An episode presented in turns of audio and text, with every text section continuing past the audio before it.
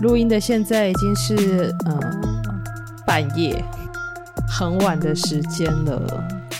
我先把我的稿子打开，我这集就真的是拖了有一点久。这个主题本来想讲已经很久了，然后我也准备了一段时间，然后最近就是一直很忙，所以到今天总算可以来录，就整理好，然后来录音。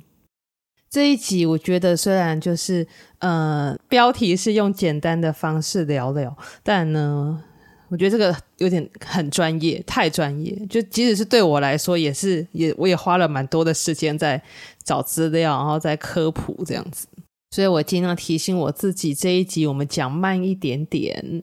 好，那我们今天要来讲接种疫苗后的抗体检验到底是代表什么样子的意义。会讲这个呢，就像刚才一开始讲的，我想讲这个主题其实蛮久的了。那因为是前一阵子这个主题，就是在网络上面有很多的的名人、网红啊，吼，他们在打了疫苗之后，然后去检验身体所产生的抗体量。然后后来其实指挥中心也有就这个议题提出了说明，然后有拟定了一些配套的措施。那我觉得这个议题其实蛮适合整理一下来聊的。呃，今天的相关的资料大家可以参考在九月二十三号的疾管署的脸书，或者是当天的记者会的说明，我都可以看得到。好，那这件事情大概哈的来龙去脉是这样子的，就是呢，呃，我们如果打了这个新冠疫苗之后呢，当然就是会希望自己的的身体能够产生足够的抗体。那有足够的抗体，所以在这个病毒侵犯人体的时候呢，才可以去减少感染啊、重症啊、死亡的发生嘛。那刚刚提到的这些名人们呢，他们就去检验了，呃，自己在打了疫苗之后，然后产生出来的抗体量有多少。那这个想法本身是合乎逻辑的，然后也没有什么对错的问题。这样，那为什么指挥中心他还要特别把这个议题拿出来做说明呢？而且其实前前后后说明的绝对不止一次。我自己在听到这个议题的时候，我当时也觉得应该要尽早的能够订定一些相关的指引跟规范哦。那是为什么呢？嗯，因为这整件的事情，就是我们最关心的，应该是这样子的一个检验的方式，它是不是能够很真实的反映出打了疫苗后所产生的抗体量？那再来就是这样子的一个检验方式，它有没有一些相关的稽核，或者是说呢，它的检验之后的有一个完整的检验后的解释？再来就是检验的方法，还有它的收费是不是合理？那如果说没有一个规范或者什么一个指引的话，那么不管是任何的检验所或者是任何的医院，都有可能可以说哦，就宣称用这种检验就能够知道有没有保护力，有这样的做法。但是有可能是民众他在实质上并没有办法得到一个很准确或者很正确的结果。那我们就讲白话一点好了，如果说没有办法得到一个很准确或者真真正的结果的话。那不就是花费的这个冤枉钱吗？因为像目前这样子的检检验是需要做自费检验的。好，那在应该是上个月的时候呢，我有在我的脸书上面，我有就当时记者会提出的说明，哦归纳成三个重点。对，那我呃这一集我们就就这三个整理出来的重点，然后再配合后来指挥中心他的讨论说明哦，然后我们一起来聊聊这样子的议题。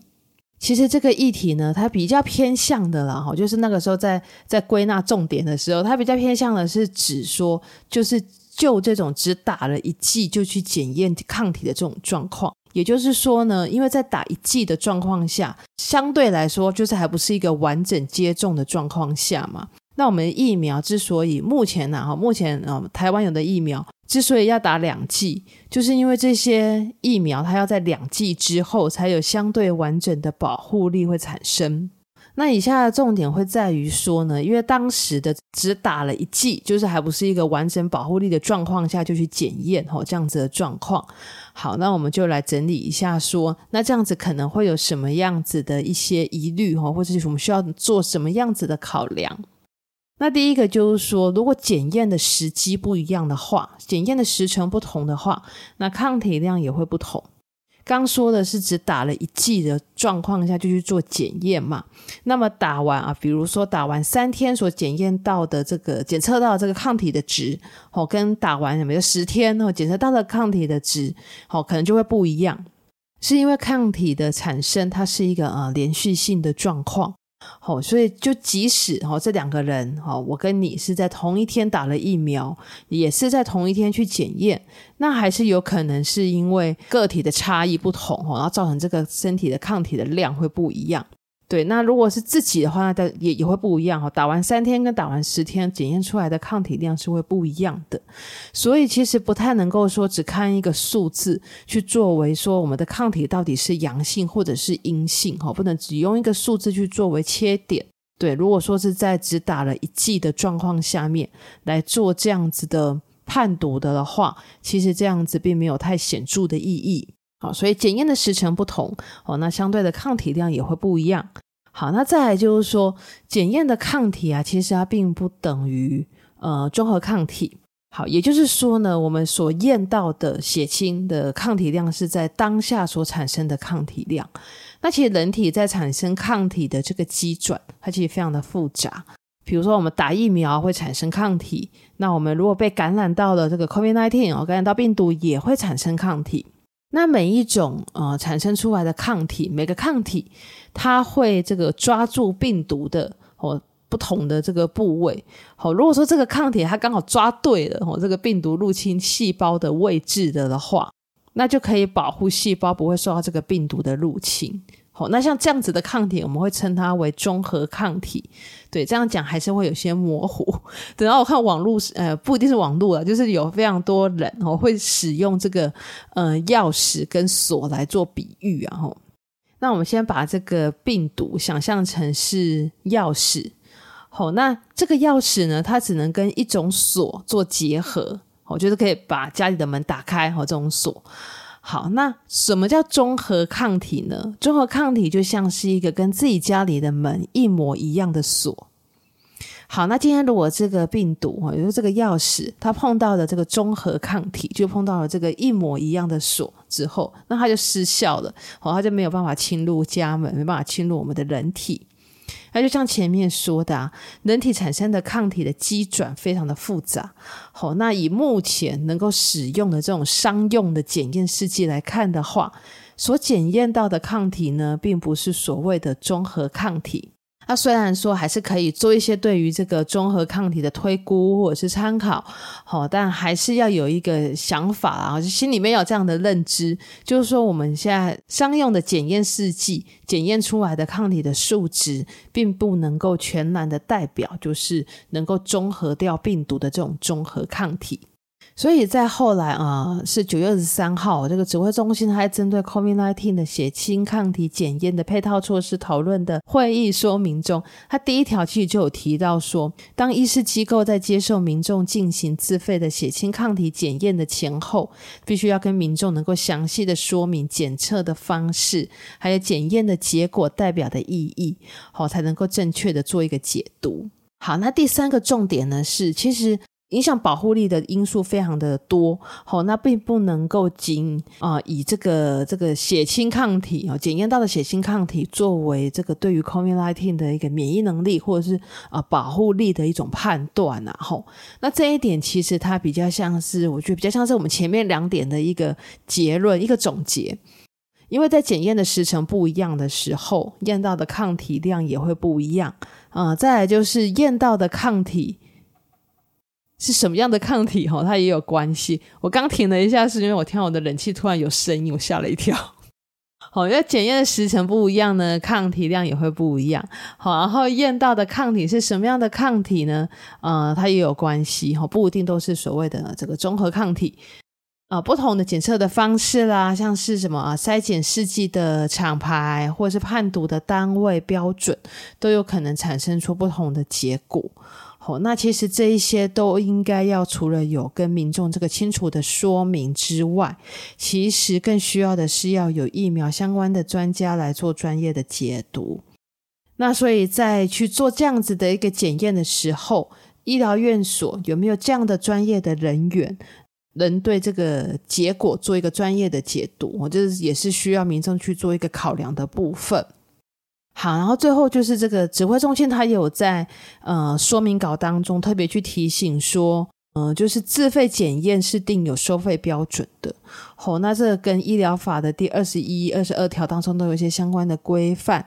哦，它里面的规范最重要的就是医疗机构呢，它不能够违反收费的标准，也不能够超额或是擅立收费项目来收费。所以这目前呢，医疗法是有针对收费这一点去做规范的。对，那这一个就是民众自己心里面也要有一把尺啊。吼，对，这也是我认为，呃，我为什么需要赶快的来定定这样子的一个类似指引跟说明哦，我觉得这非常重要。好，那我们就。就这个刚刚的三个重点，我们最后再整理一下哦。第一个就是说，检验的时程不一样，那么检验到的抗体量也会不一样。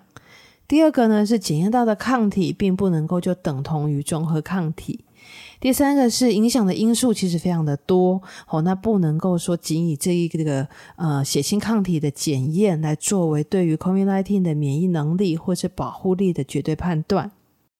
好，那今天提到的资料，大家都可以参考九月二十三号指挥中心的记者会，或者是当天的说明稿。好，那我自己觉得比较白话一点的说明，在九月十九号的记者会当中，好，那那个呃罗富他又做这样子的一个说明，大家可以去参考看看。好，最后就是提醒大家哦，就是其实这个抗体的检验呢，本身就是一个参考值哦，就是一个参考的资料哦，它。它不能够去取代一些很基本的防疫的作为，好，所以就是不管说是是测不测得到抗体，或者是呃抗体的高低的这个数值是如何，但是最基本的洗手、戴口罩哦，还有像是疫苗哦，都还是最好的保护自己与保护群众的方式。好，那这个部分就是千万不能够忽略。